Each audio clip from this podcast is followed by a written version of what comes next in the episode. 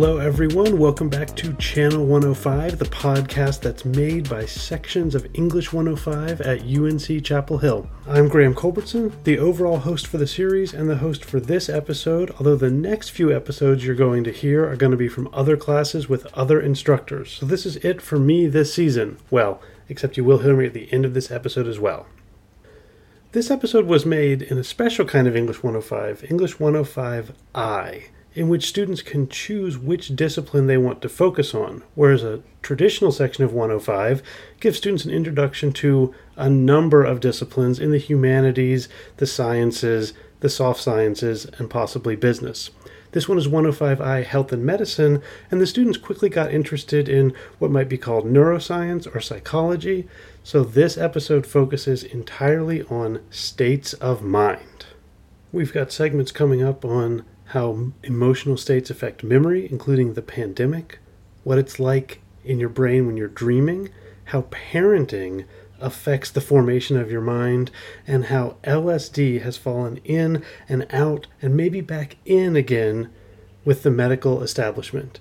We're going to kick it all off, though, with an introduction to neurotransmitters, in which you'll get to spend a day in the life of a personal trainer and see how her various activities are affecting and affected by the neurotransmitters in her mind. I hope you enjoy these segments. I'll see you at the end of the episode.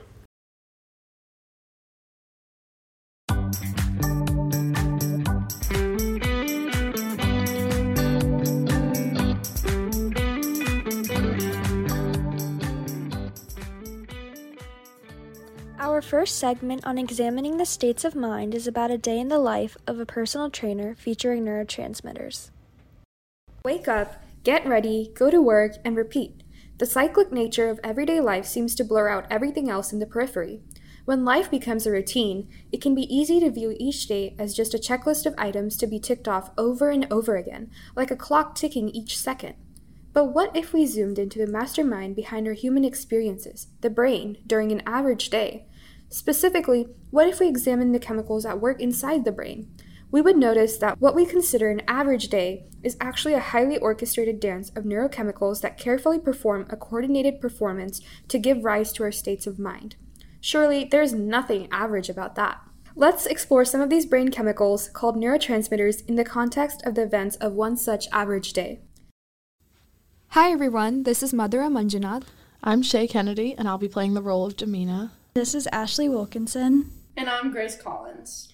We are joined by Dr. Shweta Parekh, Professor and Director of Undergraduate Neuroscience Research at the University of North Carolina at Chapel Hill. Dr. Parekh will be providing more insight into neurotransmitters and their involvement in our brain to create our everyday experiences. Thank you, Dr. Parekh, for joining us. Before exploring the role of neurotransmitters throughout the day, Dr. Parekh will be explaining what neurotransmitters are.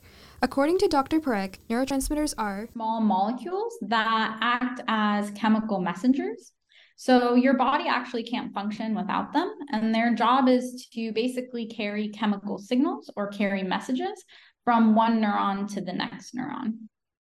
As you can see, neurotransmitters are involved with a lot. And with that, let's begin diving deeper into neurotransmitters. Hi, I'm Jamina, and I'm going to take you guys along with me throughout my day to analyze the influence of brain chemicals in our everyday lives.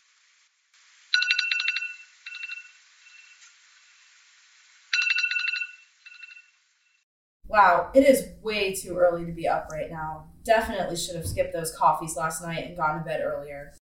Well, I guess it's too late to snooze again now. I have to get up. When Jamina woke up, she was in a very groggy mood. Well, why is that? Well, her grogginess was a result of a not so restful sleep that resulted from all the coffee she drank the night before. Serotonin is a neurotransmitter that plays a huge role in sleep. It works alongside the neurotransmitter dopamine to ensure you get a quality sleep, which Jamina clearly was lacking today. Dr. Parekh, could you explain what serotonin is? Serotonin plays an important role in regulating mood, and low levels of serotonin have often been associated with depression and anxiety disorders. According to the 2018 article Serotonin by the Cleveland Clinic, Serotonin is a neurotransmitter that helps to regulate your sleep wake cycle by helping to regulate the production of melatonin, a key hormone that makes your body feel sleepy at night. When serotonin levels are low, it can cause insomnia. These low levels can be caused by things like stress, digestive issues, and caffeine. Jamina was clearly lacking serotonin because of the coffee she chose to drink the night before. The caffeine from her drinks inhibits serotonin production, so her body did not produce as much melatonin as it needed to ensure a restful sleep. So, Jamina, this would explain your unpleasant waking the next morning. That's really good to know. I'm definitely going to have to start cutting down on my caffeine. But lucky for her, serotonin can also fix this problem. Serotonin, also known as 5 hydroxytryptamine, is a neurotransmitter which also acts as a hormone in the body. It works by carrying messages from the brain to the rest of the body. It is important in regulating learning, memory, sleep, appetite, sexual behavior, and happiness.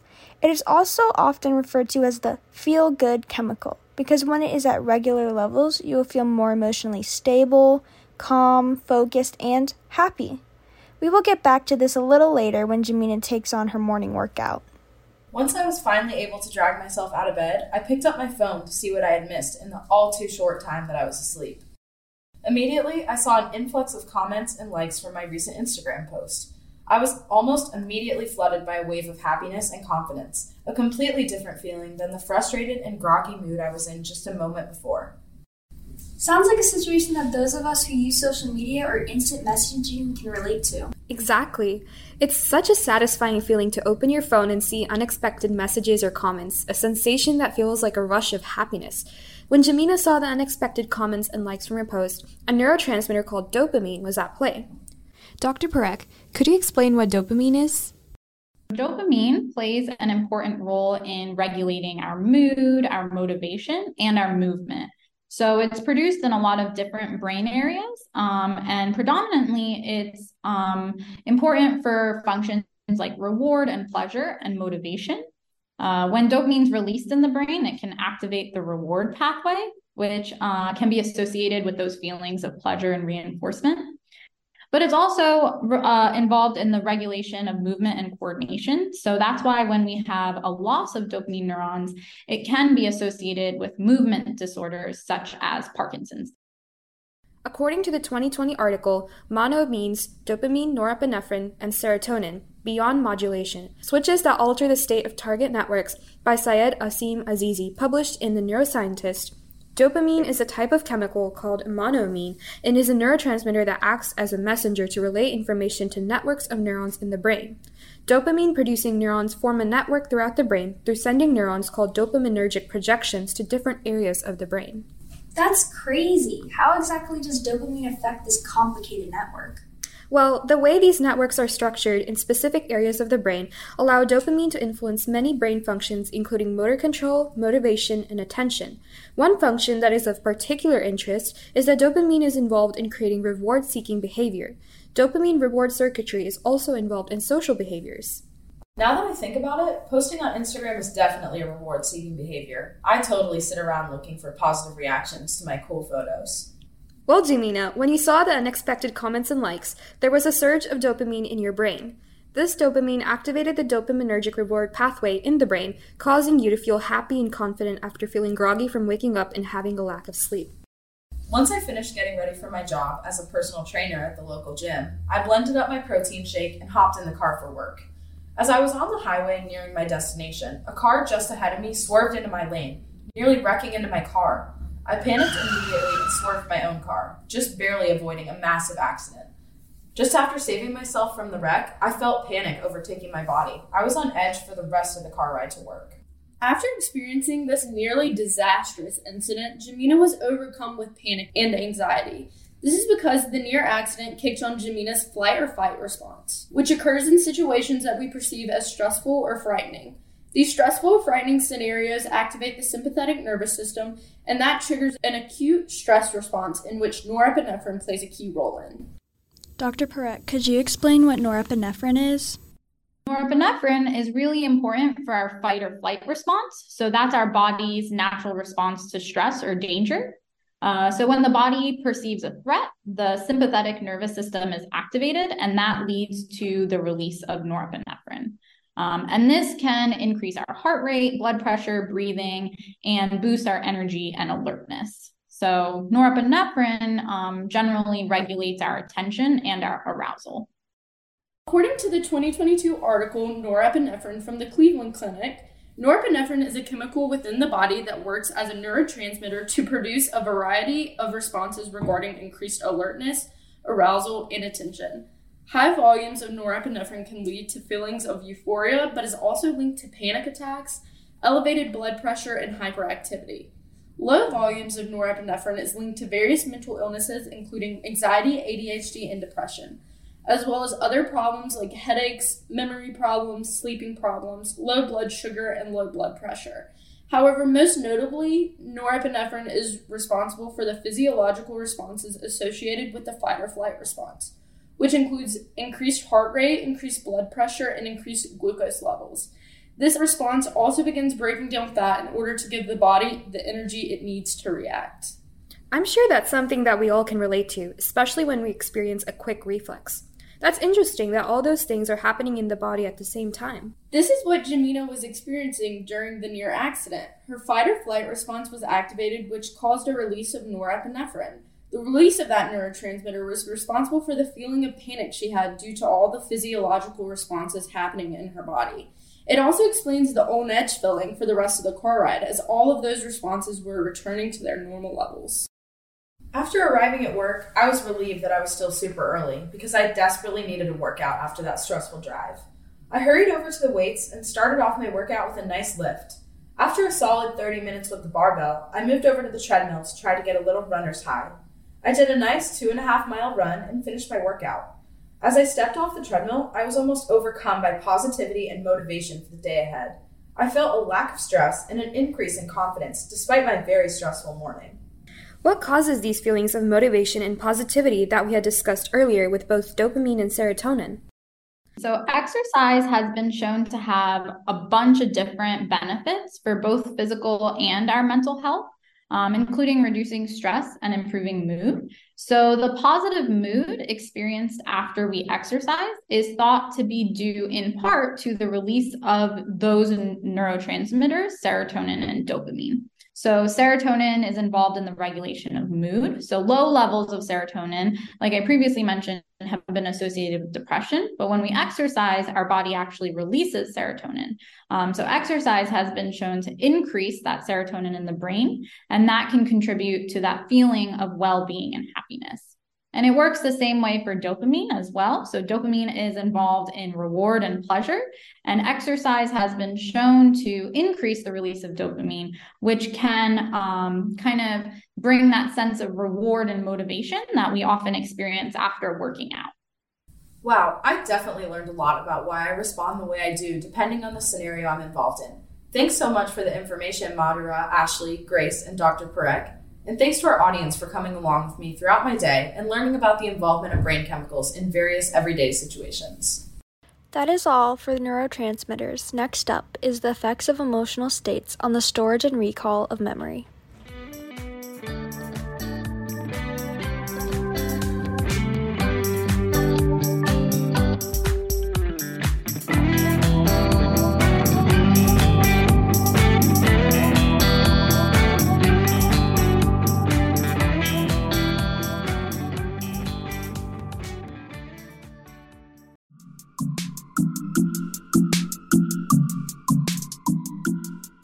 Hi, today we'll be discussing the prospect of emotions on memory recall. My name is Claire Holland.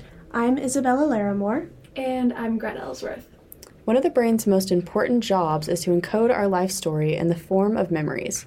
Memories shape our perspective on the world as well as our identities, but just how accurate are they? Though emotions may seem like a soft and intangible side to the mental process, they are driving factors in many of the brain's functions. We were curious to see how emotions impact our ability to store and recall memories accurately, so we decided to turn to our peers to get some answers. We wanted to ask about a relatable event so that we could compare different answers. And what better topic to pick than the COVID 19 pandemic? We posed the question Could you briefly describe your ability to recall memories from the COVID 19 lockdown?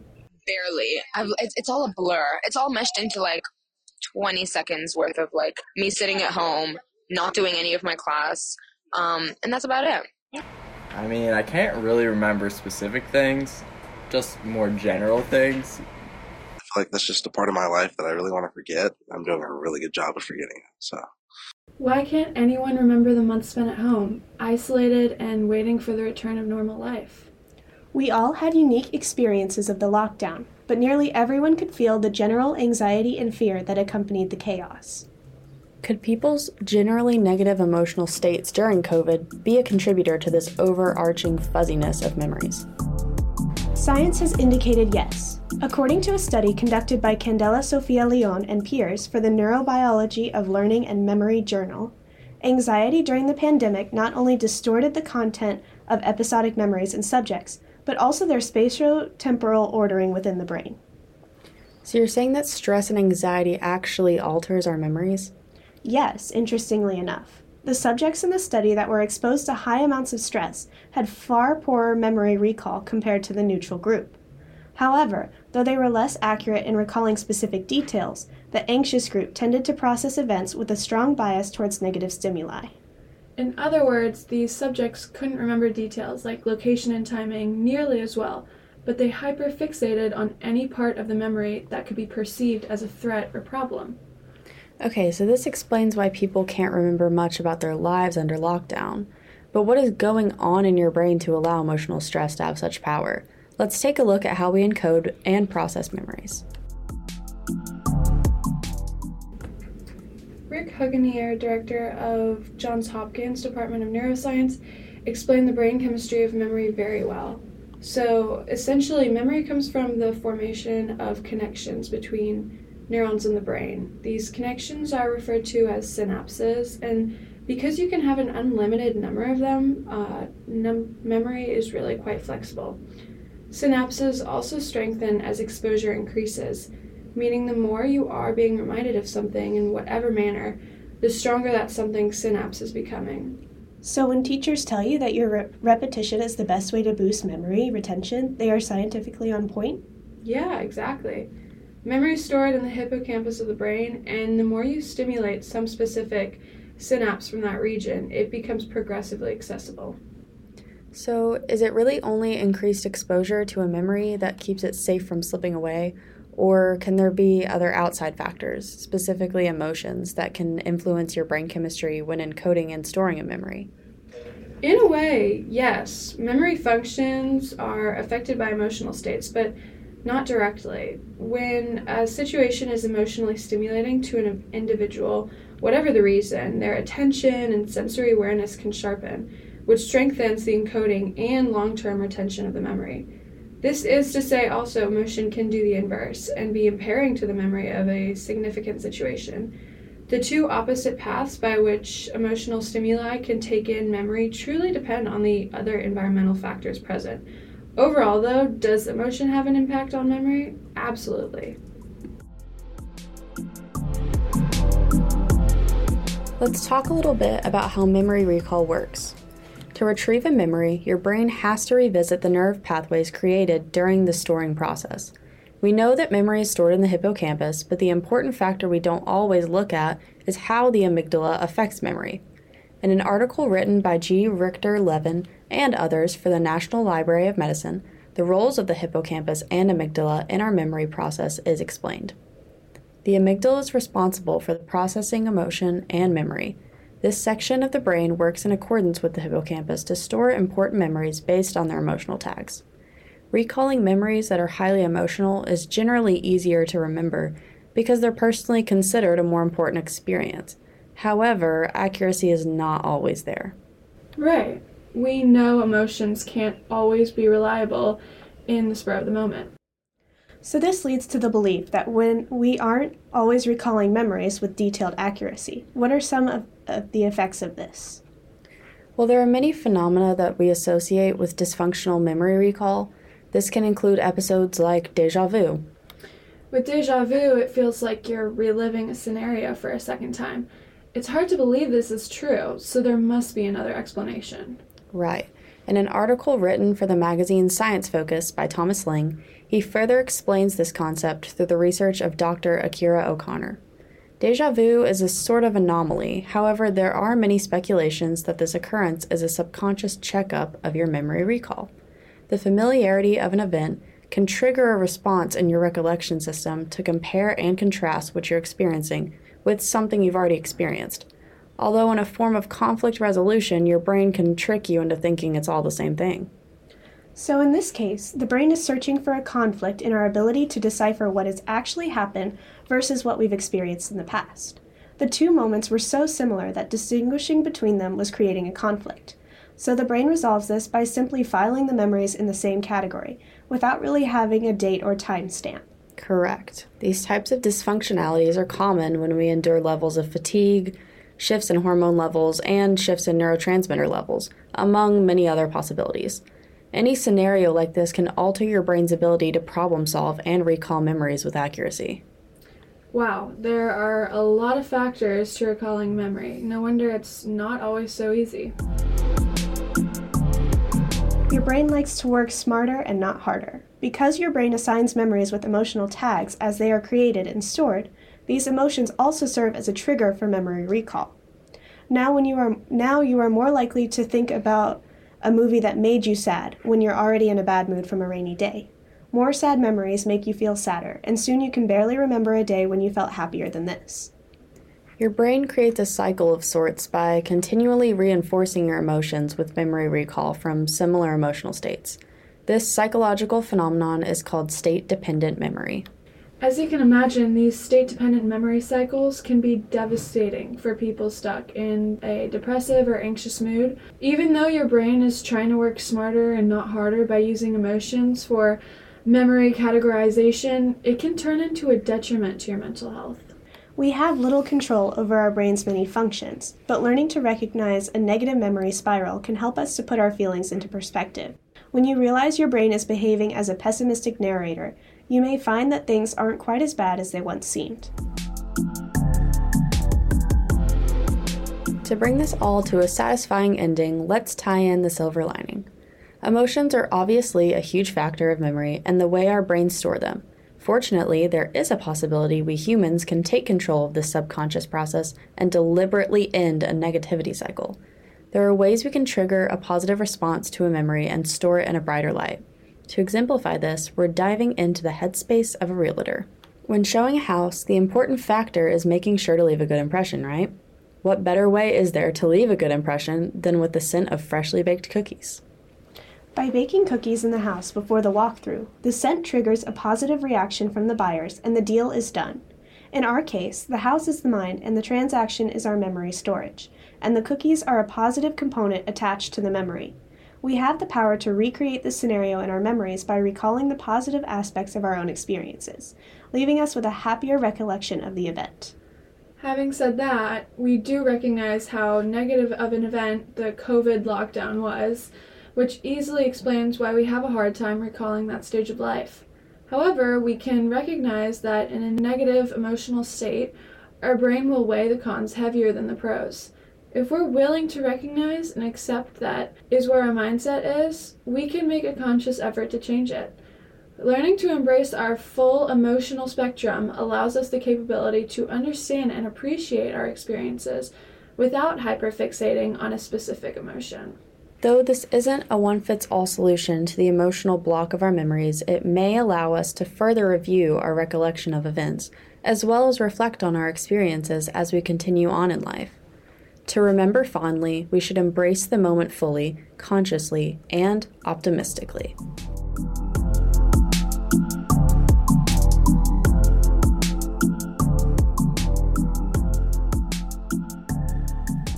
Continue our dive into states of mind, let's turn it over to the Dream Team, Leo's Dreaming Adventure.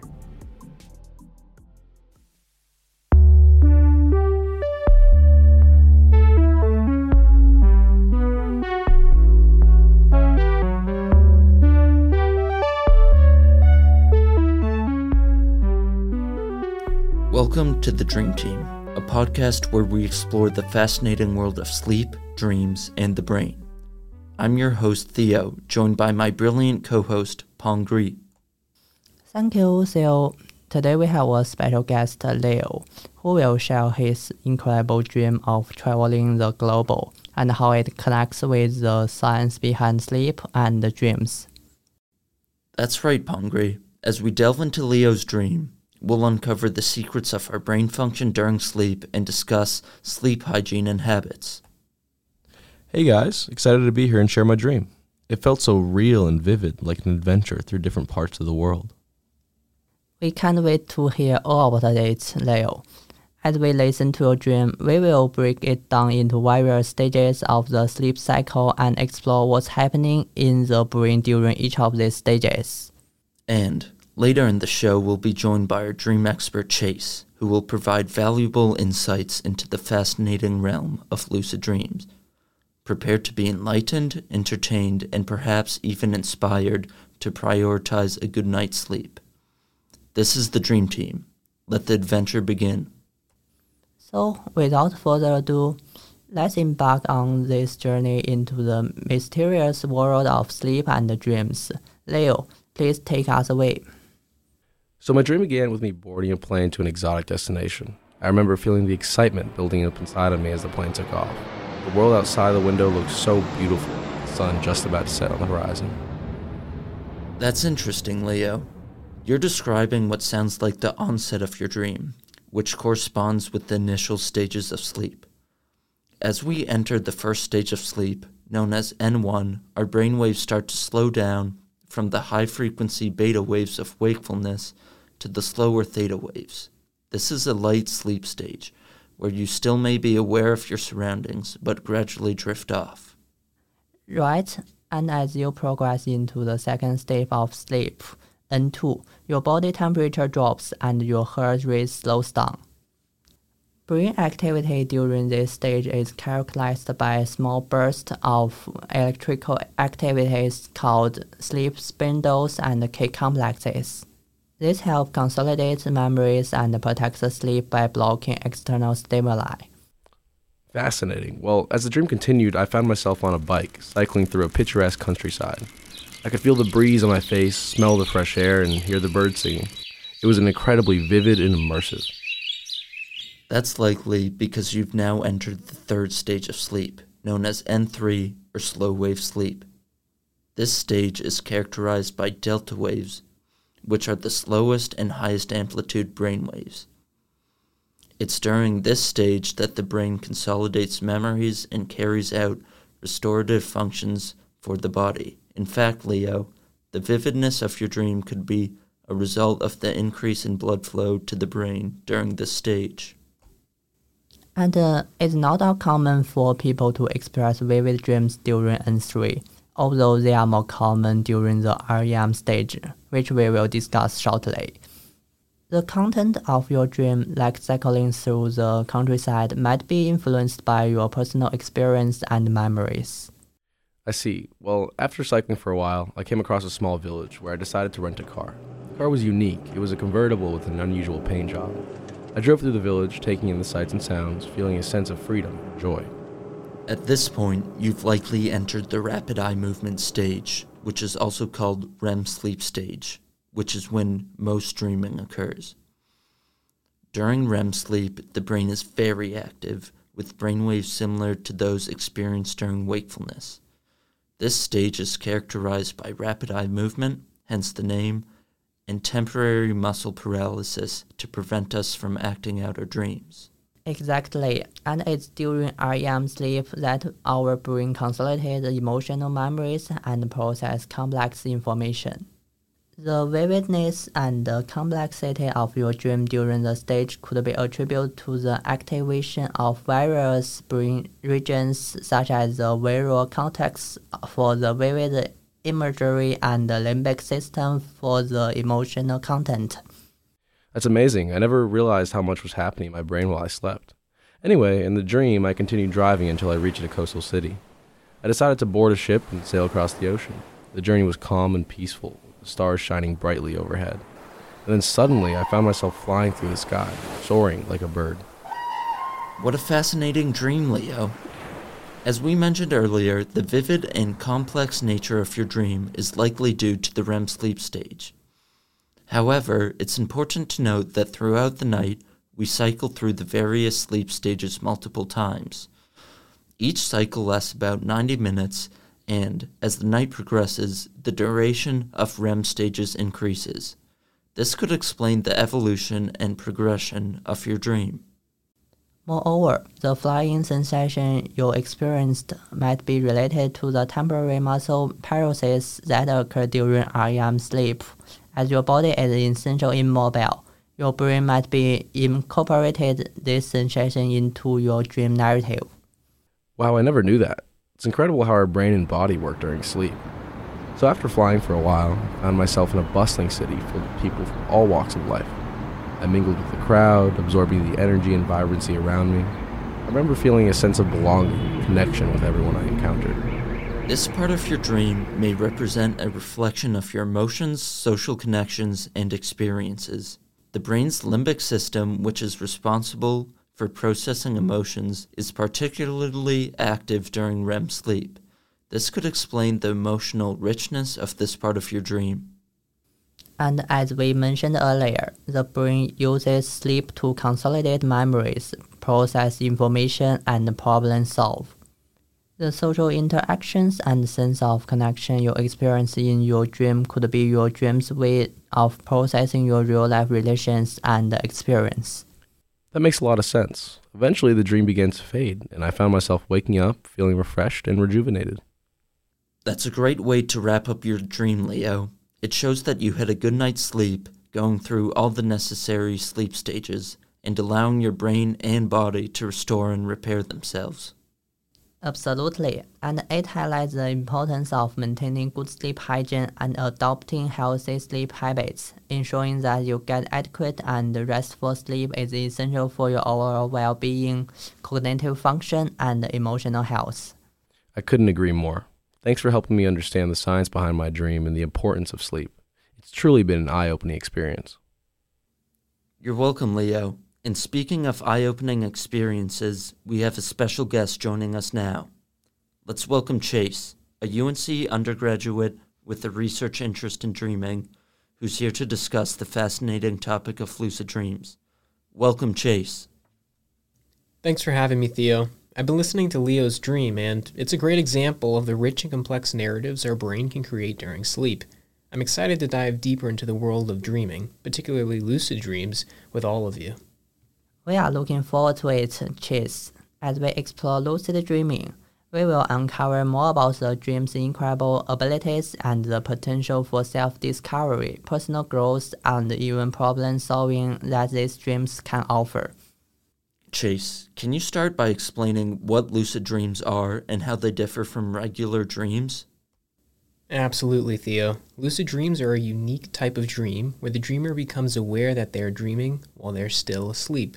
This awareness allows the dreamer to consciously control and manipulate the dream environment, characters, and narrative. The main difference between lucid dreams and regular dreams is this element of self awareness and control. That's intriguing. How does the brain function during lucid dreams? And how does it compare to the brain activity during regular dreams?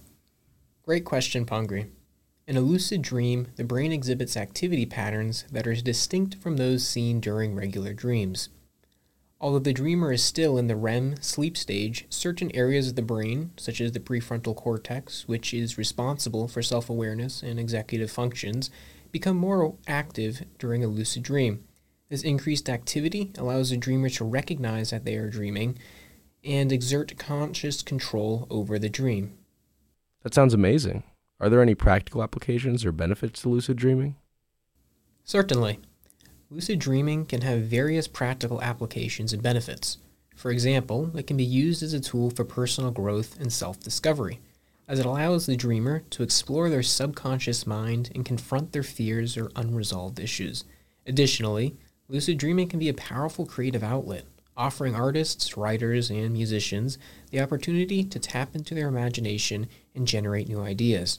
It can also be used for problem solving, as the dreamer can consciously explore different solutions and approaches to a particular issue. That's incredible. Can anyone learn to lucid dream? And if so, how can they achieve it? Yes, most people can learn to lucid dream with practice and patience.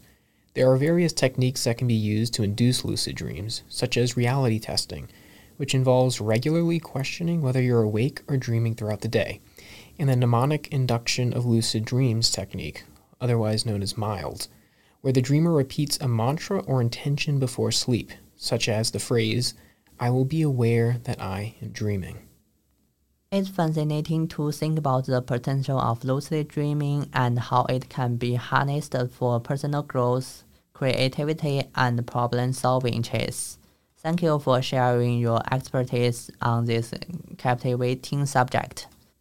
It was my pleasure. I'm always excited to discuss the world of dreams and help others unlock the potential of their own subconscious. And that wraps up our exploration of sleep, dreams, and the amazing world of lucid dreaming. We hope that you enjoyed this episode of The Dream Team and that it's inspired you to learn more about the incredible power of your own mind. That's all for us. Sweet dreams and happy adventures. Next up is parenting. How you are raised affect your mind.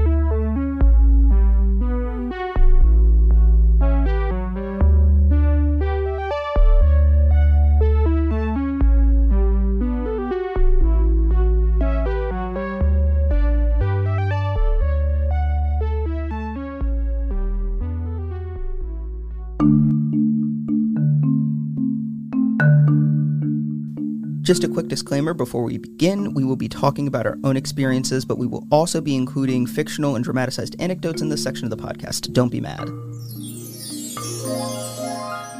Hello, everyone. I'm Lara. I'm Isabella. I'm Sage. And I'm Abby. And on the topic of different states of mind, I feel like the first thing that affects the way you think and perceive things is how you were raised and what your household and childhood was like. It definitely is. And there's actually research that confirms this. Um, according to research by a world renowned psychologist, Diana Baumrind, this is the research that actually made her famous. There are four distinct categories that parenting styles fall into.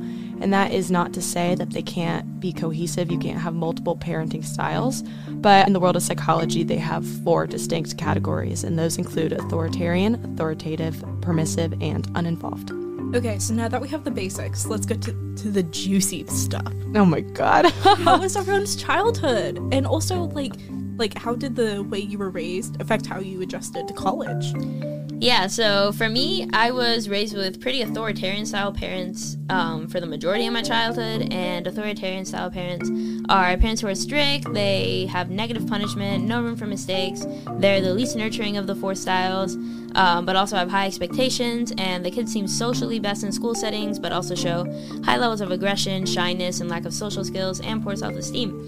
Um, so I had that type of parent for the majority of my childhood. They were very strict with me, allowed very little room for mistakes. I wasn't really allowed to do things that most of my friends were allowed to do. I, um, my mom had an app on my phone that would show her all my messages real time. Like, wait, come again? Yeah, yeah, you heard that. Invasion was, of privacy. It, it, was a lot. Um, but once I got older, like mid high school, I started standing up for myself, and my parents took that personally, and then decided to become much more uninvolved.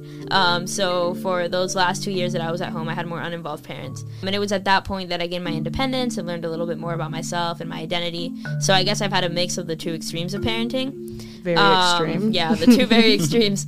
Um, so when coming into college, it was interesting because I had already had a few years more uninvolved parenting. So the actual adjustment to living on my own and caring for my own basic needs was pretty easy for me. I had already been managing my finances to a certain extent, you know, and then like basic things like doing my laundry, making sure I'm eating, getting to places by myself on my own. All that was pretty easy for me to adjust to. However, I still struggled with other aspects of transitioning to college because since I did grow up with more authoritarian parents, I'm a pretty anxious person and I set very high expectations for myself and expect that others also have high expectations for me. So when things don't go exactly according to plan or I mess something up with my schedule or my classes or anything, I feel like a complete failure and it's very hard for me to recover from that. Trust and me, everyone messes up on this class schedules yeah, here. Oh God, I'm already doing it right now.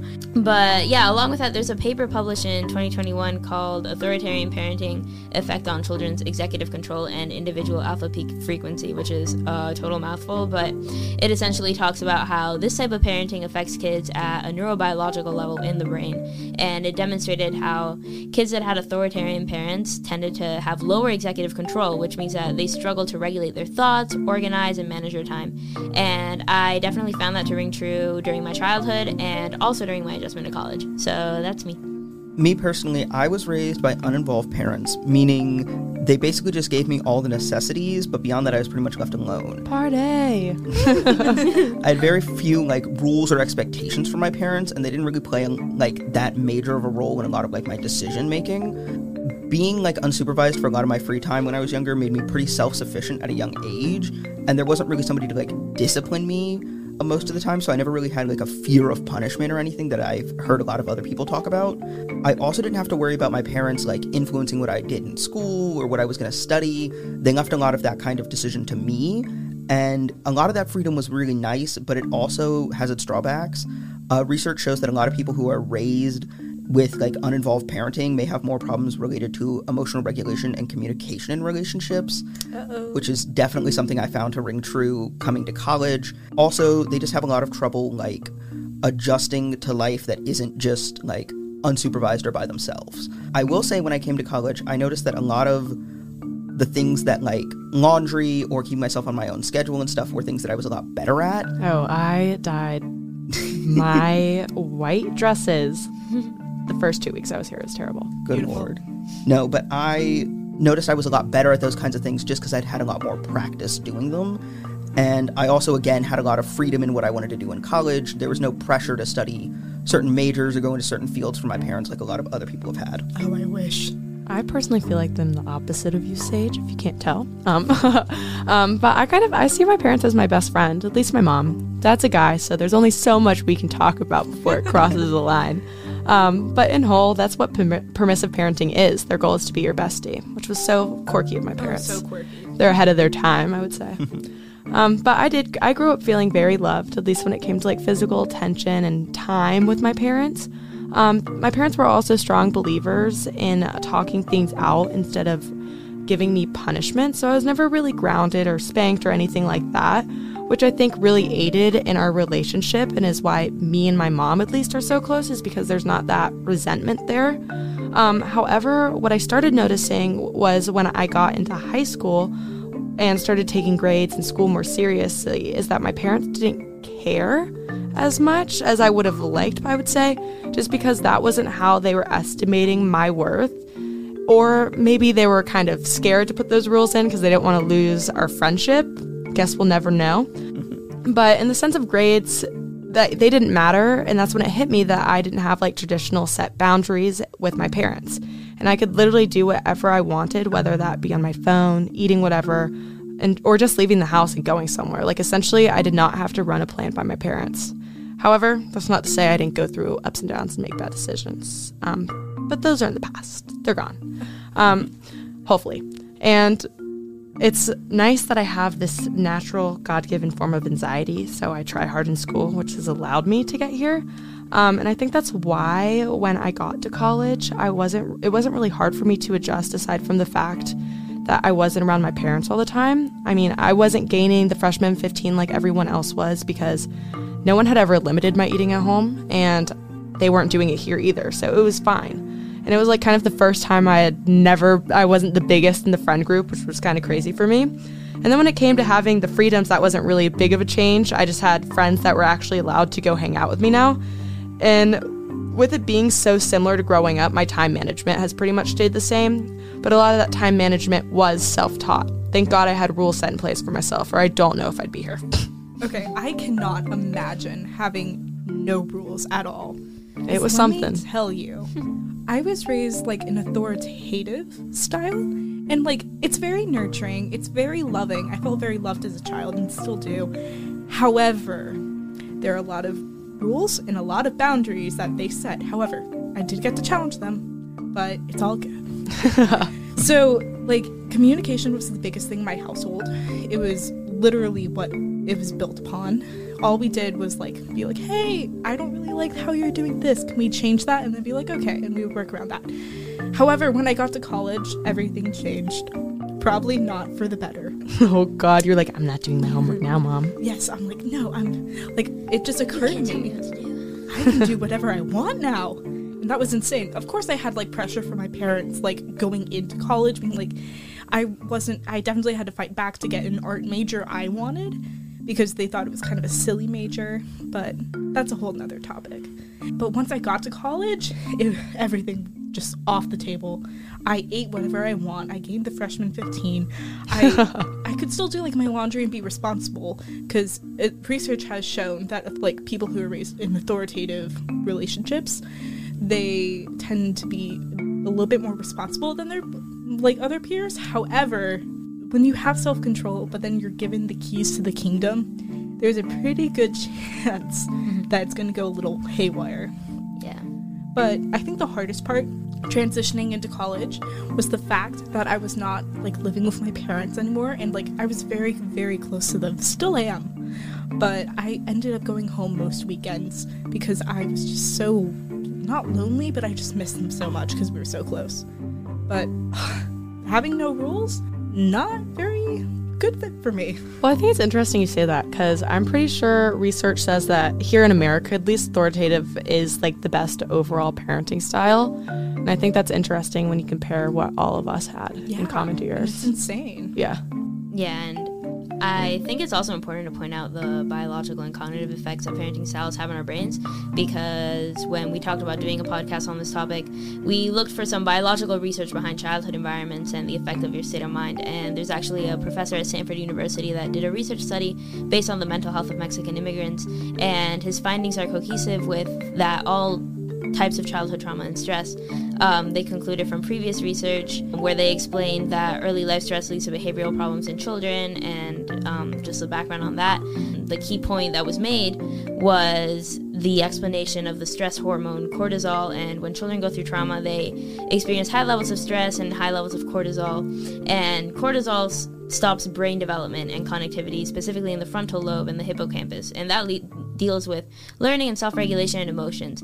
So it shows that the science behind why, as kids grow older and become adults, they might show signs of anger, depression, other side effects because your brain has literally just not fully developed in these situations, so you lose certain skills. And all that anxiety from your authoritarian Yeah. parents have led to your major anger skills. Yes. yes. Uh, parenting styles also have effect on mental health. Research has shown that in general, children raised by parents with authoritarian, permissive, or uninvolved parenting styles have higher rates of anxiety, depression, and other mental health issues. Wow, guys, this was super interesting. So, parenting styles definitely affect incredibly important aspects of our lives. It's also important to think about the nurture versus nature debate in this context. Since these styles of parenting fall under nurture, I wonder how much of the effects on our personality are related to the parenting effects, how much are related to our environments, our genetics, and even other outside influences. However, I also think it's important to note that we all grew up in very different households, but we are all here in the same place. it's just, yeah, it's just kind of like we might respond to d- situations a little differently, but we all ended up in the same place. And I think it's very interesting to see how this plays a role in mindset, states of mind, and brain function. All right, that is it for our segment and how parenting affects your state of mind. Next, we have, last but not least, the LSD group.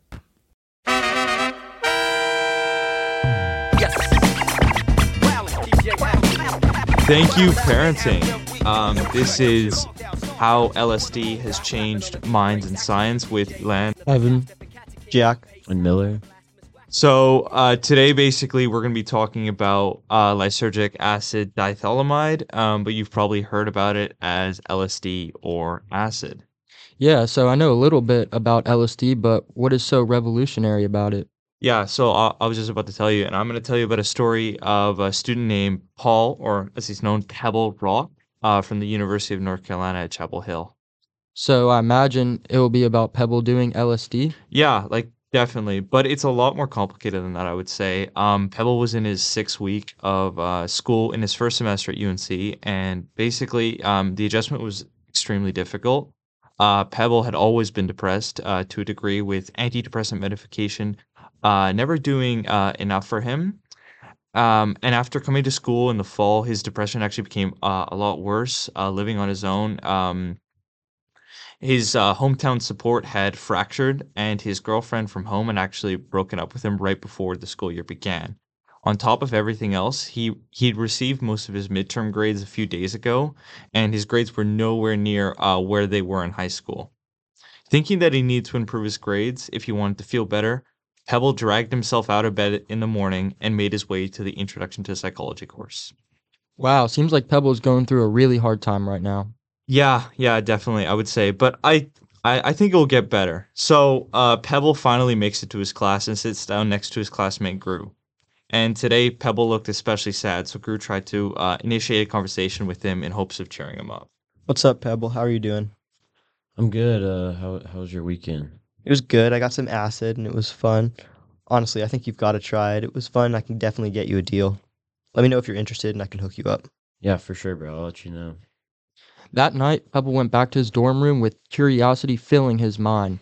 The very thought of a substance that could completely dissociate his mind from current society and his numerous problems really intrigued him. Yeah, so with that, he gained this newfound determination to learn more about LSD and went straight to Google, attempting to familiarize himself with uh, this foreign substance. Yeah, so Pebble first stumbled across LSD's association as a mind altering drug. He learned that specifically it acted on the human central nervous system.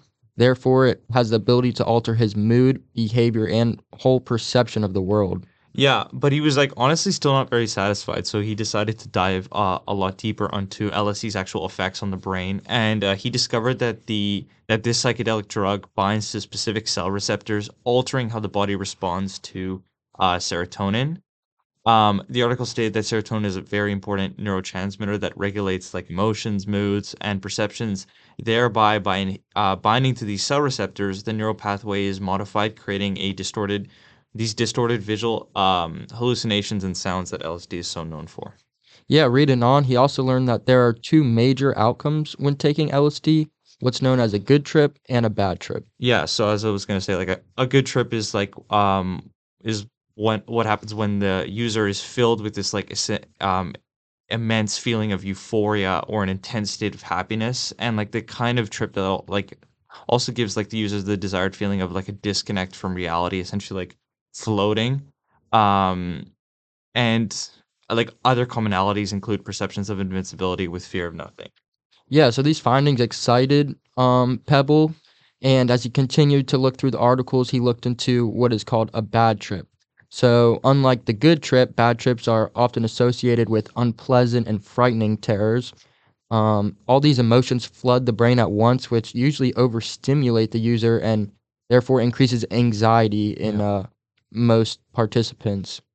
Um, these perceptions of reality may quickly exceed the slightly altered state, becoming extremely distorted in shapes and sizes and giving Pebble no reference to uh, familiar society at all. Yeah, definitely. And like in the very like extreme cases, I would say like users may feel like so out of control um that like um like I like this complete like disconnect from society um causes self-harm to actually be a plausible idea in their altered state. Um and these like suicidal thoughts actually may turn into actions when all common judgment is lost. So like now that he's like equipped with all this like new information about like this drug, um, Pebble attempted to look to other expert testimonies to hopefully give him the confidence he needed to take LSD. Yeah, so in his inquiries, Pebble stumbled across Michael Pollan, who's author of How to Change Your Mind What the New Science of Psychedelics Teaches Us About Consciousness, Dying, Addiction, Depression, and Transcendence. So while reading this book, it uh, highlights how the resurgence of interest in these drugs, specifically LSD, and their use in um, therapeutic settings to treat depression, addiction, and uh, the fear of death in some people that have cancer. Yeah, so I mean, like throughout his readings, he was like really like astonished to learn that there had been like uh, over like a thousand peer-reviewed studies of psychedelics like before the mid 60s, um, 40,000 research subjects, and six international conferences on LSD conducted by psychiatrics and psychologists. Uh, yeah, so furthermore, he learned that uh, these sessions let your mind and the drug guide you through this journey, taking you on a kind of movie, um, which to say, if you're a cancer patient, you may confront your fear of cancer and get some further ideas about your mortality or immortality in some cases. Um, it has the power to give users what is called a mystical experience. Yeah, so essentially, like these writings and these uh, and this research gave Pebble like a different outlook on a drug and um and gave him essentially like this newfound hope that this um that this psychedelic had the potential to cure um his problems as they've been found to do so in many other patients. Exactly. So Pebble wasn't just satisfied with these online articles and he wanted to broaden his view on the the true possibilities that LSD um, could give him. So he reached out to his psychology professor in hopes of getting another credible point of view. Hey, Professor Swanson. Um, I was just kind of curious if you could uh, kind of explain to me the history of LSD. Just, I was just kind of interested. Sure. Have you heard of the MK Ultra investigations? I've not. Please tell me more, Professor. Well, LSD's relationship with the greater population had been rock has been rocky over the past few decades. In the mid 1900s, there was a series of secretive CIA funded experiments with largely terrifying conclusions. Project MK Ultra was led by the direction of agency chemist and poison expert Sidney Gottlieb. MK Ultra was a covert CIA program specifically in the 1950s to 70s that aimed to develop the drug's mind-altering properties for brainwashing and psychological torture. The secretive project was funded by the CIA at flagship schools across the nation, such as Columbia University and Stanford. And ultimately, the studies concluded that the drug was deemed too, intr- too unpredictable for use in counterintelligence. Wow, that's crazy. I had no idea LSD had such a thorough and secretive past. Yeah, so after coming to these like various conclusions, um like the next day, uh Pebble attended his psychology class with like this newfound elation at the possibility of like removing some of his negative feelings and behaviors. And Pebble decided to ask Gru if he could get him some LSD, and Gru happily uh, obliged. So essentially, Gru eases his nerves, um, but cautions him about like a friend who had an extremely negative experience with the drug, and uh, he gave Pebble also some several instructions on how best to prepare um, before taking um, LSD, hydrating, eating well, and making sure like you're, he he is in a very safe environment to prevent any um, significant disorientation when taking uh, the drug. So uh, he grabs he's grabbing the drug, he places it in his mouth, sits back in his desk chair, and closes his eyes. So the white brick wall of Pebble's dorm began to distort itself. With his stresses and anxieties seemingly forgotten, he gazed at the wall, the color shifting between shades of white and yellow. Wow, it's never looked so bright before. What Pebble was experiencing is what researcher Robin L. Carhart described as a state of waking consciousness. Yeah, so as you stated, um, waking consciousness is essentially like this psychedelic state marked by prototypical high uh, entropy states of consciousness. Um, so this highlights the complete change, uh, complete complete changes in color perception seen uh, when individuals use psychedelics such as LSD, as seen with Pebble and uh, the wall beginning to distort itself. I feel so much lighter, as if all my problems, doubts, fears, and pressures are manageable. And I can see them for what they really are. I actually feel like myself again. My thoughts can't control me. I am worthy of being alive. The feeling of being able to identify one's problems and uh, innermost feelings are brought up in the same article, which highlights psychedelic drugs have the potential to increase characteristic criticality within our consciousness, suggesting that it is the ability of psychedelics to disrupt stereotype patterns of thought and behavior by disintegrating patterns of activity upon which they rest uh, that accounts for the therapeutic potential. This principle applies that the brain um, that a brain at criticality may be considered a happier brain. Yeah, so Pebble continues to feel the this sense of euphoria as the LSD helps relieve all his anxiety and depressive thoughts, culminating in what one would consider a good trip. Exactly. I uh, I really need to thank Gru. Like this is this has changed everything for me. I can finally conquer my fears. Pebble's surroundings continue to get softer in his eyes as he goes back into reality. That has been how LSD has changed minds in science with Ilan, Evan, Jack, and Miller. I'd like to take the time to thank you all for listening and um, introduce our next speaker and welcome back our next speaker, uh, Dr. Culbertson. Thank you very much. All right, I hope you enjoyed that as much as I enjoyed listening to it and putting it together. Thank you so much to all of the students in that section of English 105i. And goodbye for me for this season of Channel 105. Don't worry, I will be back in the fall of 2023. I hope you're subscribed to the feed though, because the next episode is going to be about belonging and isolation. It's from another English 105 instructor, Professor Steve Gotzler, and it's called Together Alone.